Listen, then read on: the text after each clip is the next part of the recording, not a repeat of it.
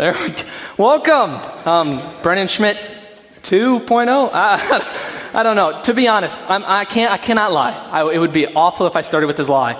I was standing right here, and I saw Sam walk in those back doors wearing that, like literally white sweatshirt, black jeans, and then he went and had someone get him white shoes. So we are twinning.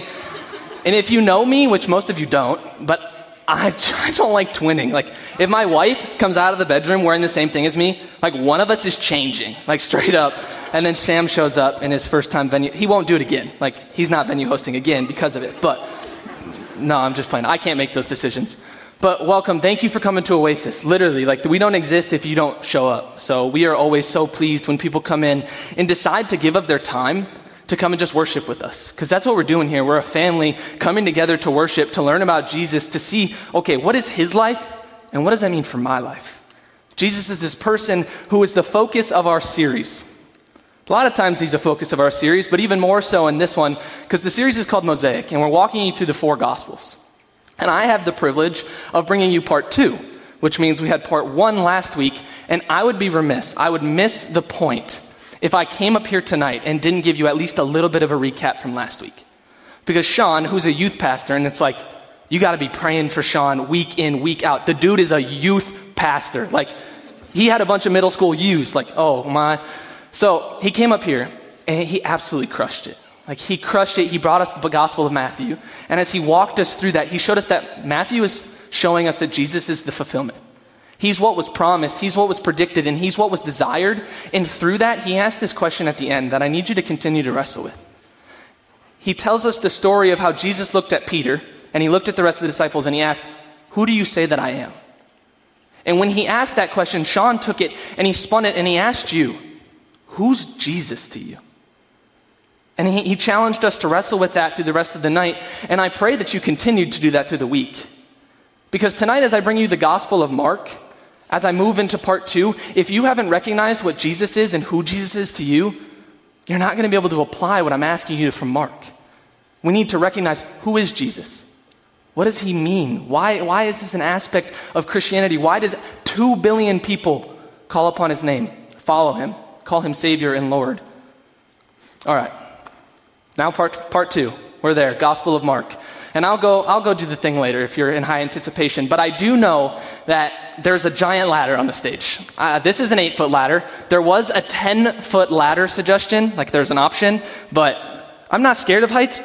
I don't want to climb up 10 feet. I didn't want to climb up 8 feet, but I do need to tell you what it's for. Because this is how I work. If I was sitting in your seat and a pastor put his giant ladder up here, and then what I wanted to do was leave it all the way to the end, but if that was me sitting there, I would sit here and for the next 26 minutes look at this ladder and just wait for him to get to the point about the ladder. Why does he have a ladder on the stage? I would be completely distracted. I would probably learn nothing because there's a ladder on the stage. Like, focus, focus. It's just a ladder. But I know you're out there, and I know some of you are focused on the ladder, so here it is. This right here, this is our beautiful ladder of success. That's what we're calling it. That's what it is. Maybe you have heard the analogy used before that there is a ladder that leads to success and it has steps and it has things that you're going to move up through in order to reach the pinnacle, which is success. And to do this and to use the ladder and to talk about Mark, I have to first tell you a story. And we're in church, so you must be honest.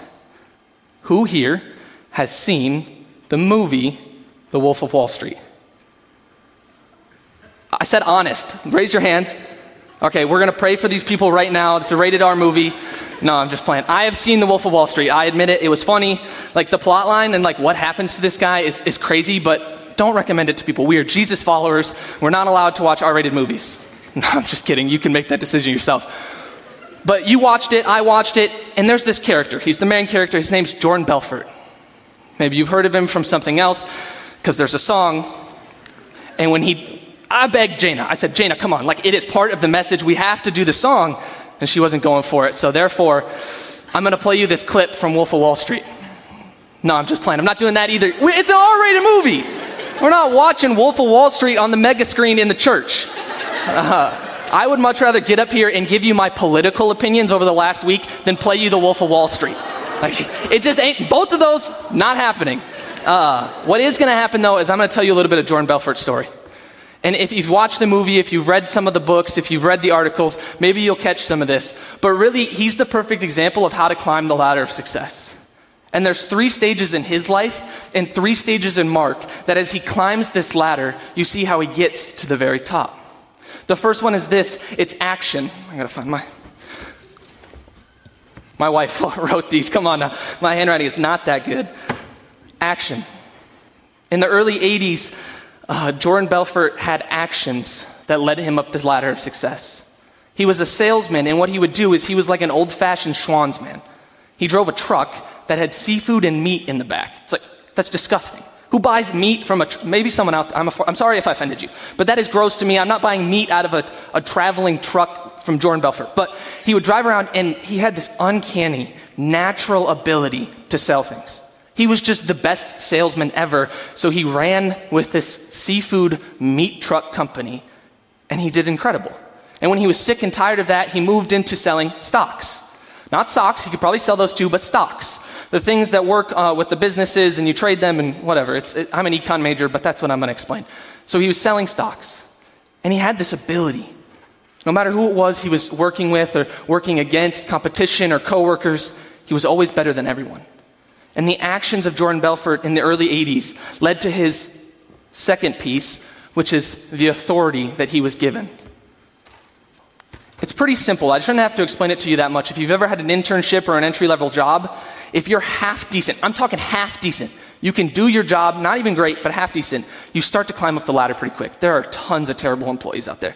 Like I was working at Dairy Queen one time, and I work now at the Pancake House in Sioux Falls, and like, to get to here, you just, you pretty much got to hit the base level. But you have to start working these actions, and eventually you get to the place of authority. And in 89, Jordan Belfort opened up his own investment firm. It was called Stratton Oakmont. That's, again, from the movie. You can see what happens to Stratton Oakmont. But he opens up this business firm, this investing firm, and he starts to grow it. And he becomes the CEO. He's the CEO. He's the leader. He's running the whole thing. Everybody's looking to him. He has incredible authority. And after that, he finally reaches what is the top. And I know the camera people are going to hate me, but success. He finally gets to the top. They call him the Wolf of Wall Street. He ate up all the competition. He was the best at what he does. For 10 years, he was on top. His net worth eventually reached somewhere around $200 million. It's a couple million more than me, but if, for comparison, if you're a sports fan, Tom Brady his net worth is about $200 million. All the contracts he's gotten paid, all the assets he has, all the endorsements he has, he's about the same as Jordan Belfort at his peak. And he does this, and he begins to rise, and he finally reaches the pinnacle of his success. And you see, he be getting dirty money, Jordan Belfort. ben didn't know the song, but if you, if you listen to it, you'll get it. And he gets to the top, and it was all sleazy, completely immoral, totally wrong. But he made it. He got there. $200 million net worth. Incredible. And the same way I sit here and I tell you this story, I wasn't there. I didn't live side by side with him. I didn't even get a firsthand account from him, but rather I read about it, I learned about it, and I gave it to you. Well, guess what? Mark is doing the same thing for us tonight. Mark did not walk with Jesus. He shows up somewhere around between the Gospels and the book of Acts, and he's now traveling and he's a part of the early church, but he was not one of the 12 apostles who walked with Jesus. But rather, he tells you Peter's story. So as I read tonight, everything I read is Peter's story through the words of Mark. It's confusing, but it's absolutely vital that we, we understand some of this background because it helps us understand what Mark's writing and why he's writing it. So we're diving in Mark's story, Peter's story, Jesus' story. And really, when he's telling all this story, it's kind of like Jesus' walk up the ladder of success. He starts down here, nobody knows him, he's just kind of cultivating action, and he begins to climb. So let's go there. The Gospel of Mark is about action. There's 20 miracles in the Gospel of Mark. That's more than any of the other Gospels. It's completely way over the top of Mark's Gospel over and over again. His favorite word to use is immediately immediately Jesus was here doing this, and then immediately Jesus was here doing this thing, and immediately and he's all over. It's like if you played an Avengers movie and hit fast forward, or the last Star Wars movie with the thousand cutscenes. It's just, it's crazy, it's too much. It's all about action. And these actions, pretty much the best way I can describe it is it's like, who's seen Oprah's 12 Days of Christmas? And it's like, you get a car, you, it's Jesus like, you get a miracle, uh, you get a miracle. And it's just like all over the place. Everywhere he goes, he's healing, he's teaching, he's, he's doing these things. But if I'm Jesus, I do it different. There's 20 here, 20 in the Gospel of Mark, but only a couple of them on a really grand scale. Tonight I sit here and I talk to 300 of you, another 100 or so online. Jesus, when he was teaching, when he was healing, he almost always did it on a very personal level. Yeah, he fed the 5,000, which was really like 15,000. Yeah, he fed the 4,000. Yeah, he did give some teachings in front of large groups of people. But consistently, our Jesus showed up on a personal level and met people one on one or in small groups and listened to them. He loved them. And I don't want to start preaching too early, but that should hit a bell with you because that same Jesus wants to be personal in your life. He wants to walk with you. He wants to listen to you. He wants to heal you. He wants to be a part of your life in a personal way. That's Jesus' promise, and it's all over the Gospel of Mark. But I want to give you just one story. So, Mark 1, starting in verse 40, they'll put it up on the screens. It's five verses. And I'll just read it to you. A man with leprosy came, and he begged him on his knees, If you are willing, you can make me clean. Jesus was indignant, which some other translations will say Jesus was compassionate. Really, what I want you to see here is Jesus showed emotion. And anytime I've ever gotten to speak when Ben's been the pastor, I have taken the opportunity to throw a jab. Like, I, just, I, I can't. I can't help myself. I have the mic. He's sitting right here. I have to poke fun.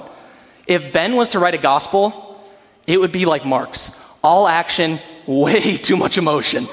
Like, the Gospel of Mark is full of emotion, more than any of the other Gospels. So, what I want you to see here is Jesus was indignant, he was compassionate, he showed emotion. And he reached out and, with his hand and he touched the man. I am willing, he said, be clean. Immediately, the leprosy left him and he was cleansed. See that you don't tell this to anyone, but go, show yourself to the priests, and offer the sacrifices that Moses commanded for your cleansing, as a testimony to them. Instead, he went out and began to take, talk freely, spreading the news. As a result, Jesus could no longer enter a town openly, but stayed outside in lonely places. Yet the people still came from him from everywhere. I was telling you, Jesus, Jesus works on a personal level. This is a story of pretty much two characters. You have one character, the leper, then one character, the Son of Man. And on the leper side, I just need us to break down this, this idea of who he was because we pretty much have two details. He was a male, and he had leprosy. And in these two details, we learn so much about his story because of this time, leprosy was not just some kind of disease you had. It didn't just change your physical appearance or the way you constantly lived your life. It absolutely radically changed from the ground up everything that happened in your life. Everything. Leprosy at this time wasn't diagnosed as one specific skin disease. Rather, they didn't have the medicine or the science. They couldn't go to Ben's wife, who's a PA at a dermatology clinic, and say, cut that nasty thing off or poke that thing, because it's gross, skin, and, and, and figure out what it was. Rather, they'd go to a priest and they'd say, yeah, I don't know what that is, but now you're a leper. And when they're diagnosed in this way, they're now seen as unclean in the Jewish society. And in the Jewish society, to be unclean is one of the worst things that could happen to you. Everything they did was built around this idea of cleanliness or unclean. So not only did they physically have to struggle with this disease of leprosy, but they were isolated and removed from society. At this time, they would build walls around their cities for protection because they didn't have any other best way. So these giant walls and the leper communities would exist outside the walls. Not for the safety of the lepers, but to safety to, for the other people. They didn't want anybody else to be unclean. So the lepers would live completely outside, isolated, outcast, quarantined. We, we feel that. They lived all alone, completely removed from society. And think about that for a sec. Like, it's one thing if you just have to go home and sleep away from everyone else. They lived there, they never left there. They wanted to go to synagogue to worship or to the temple to worship. You couldn't, you were unclean. You wanted to go have a meal with your family or your friends? No, stay in your community. You wanted to go and get a job and work like a normal person? Sorry, you're, you're a leper. And it, they even take it a step farther. To be a leper in this time, it wasn't just something you usually contracted, but rather they believed it was a punishment from God directly for sin in someone's life, usually the sin of slander.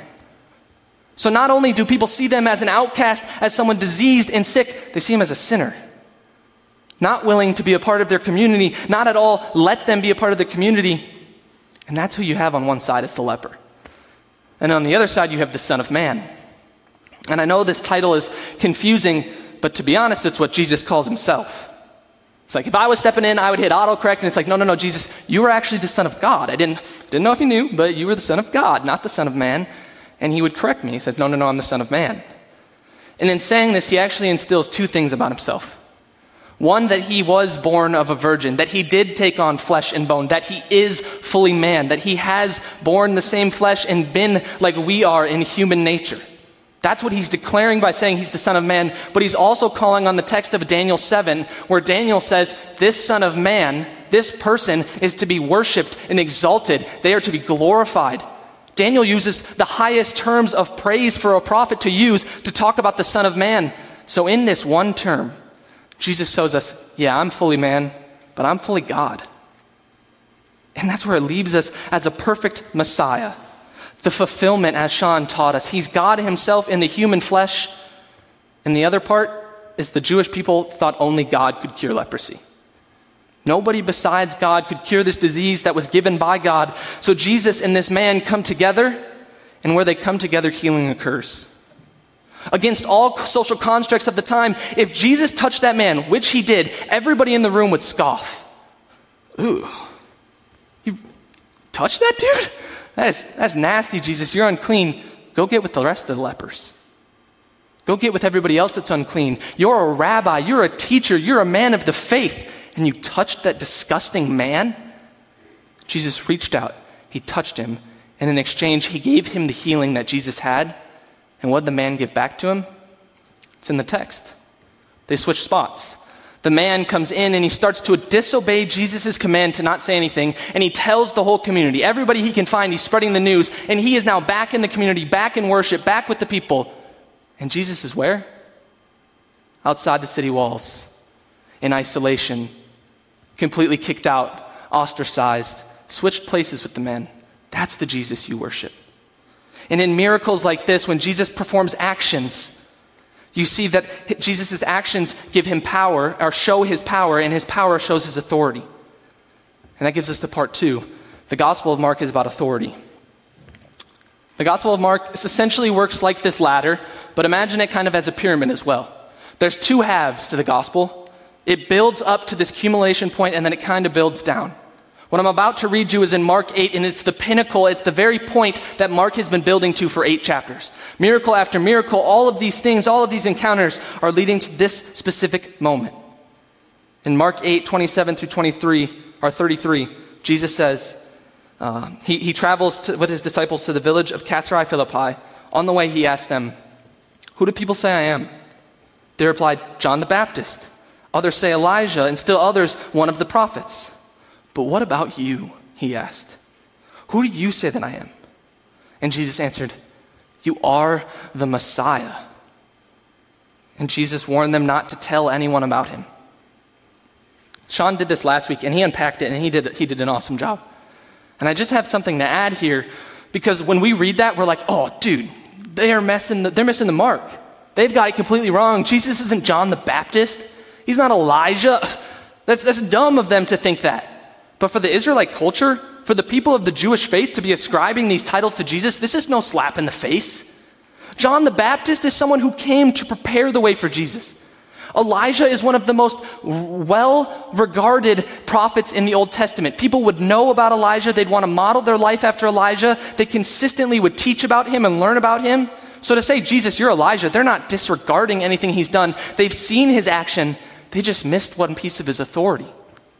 And Peter steps in as the brave man, and he puts it through Mark's words right here. And he says, You're the Messiah, Jesus.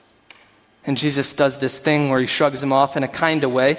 In, in the Gospel of Matthew, he tells it a little different, but. And when he does that, this title Peter's given Jesus, it's given him that authority that he already had, and then that authority leads to influence. Too many times when we think about these stories in the Old Testament or in the New Testament of Jesus traveling around, there, it is true that he did these personal interactions. But many times he also did have these large encounters, these people who were following him. And in our minds, we picture it's just Jesus and the bros. It's just Jesus and his boys chilling, and it's the 12, it's the 13 of them going around from town to town. A lot of times that wasn't how it was. Rather, he had a group of about 70, including a lot of women who would travel with him consistently and provide for his needs and sit and listen to his teaching. And then on the outside of that, he would have thousands upon thousands of people come to some of his teachings.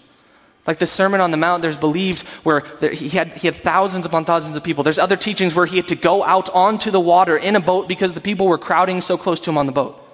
This is the influence Jesus welled. This is what he held. This is the authority that was given to him, and it turns into influence. And he does something completely radical with it. Because when we look at what the people of influence and of authority, of title and power in Jesus' time would do with that authority, I, I, let's just read it.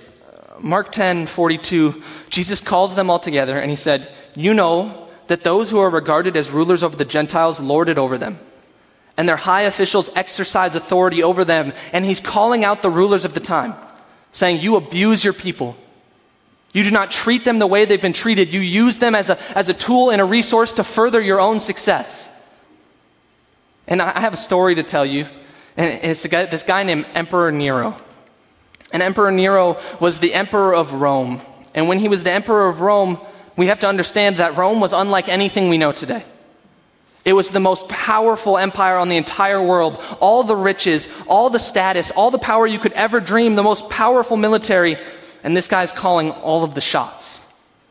And when he has all of this power, all of this authority, what does he do with it? Well, he does what everybody else in his time does with it. He abuses the people he's ruling over.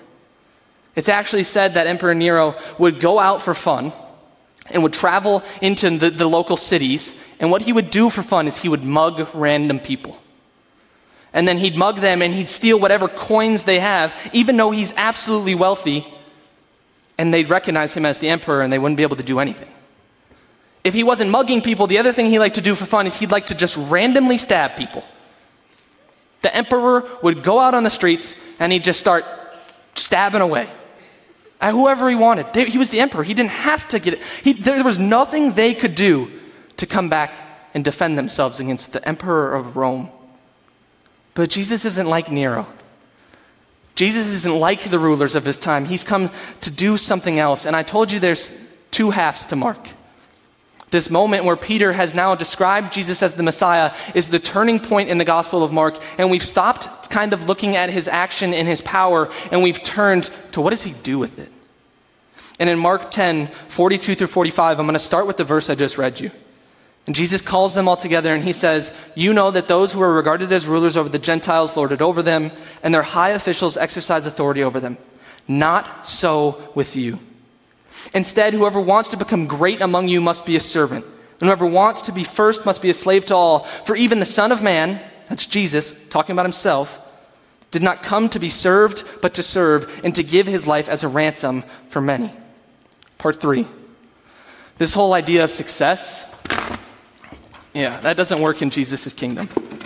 What Jesus has come to do is he's come to demonstrate a sacrificing servant, and that's what he's defined success as.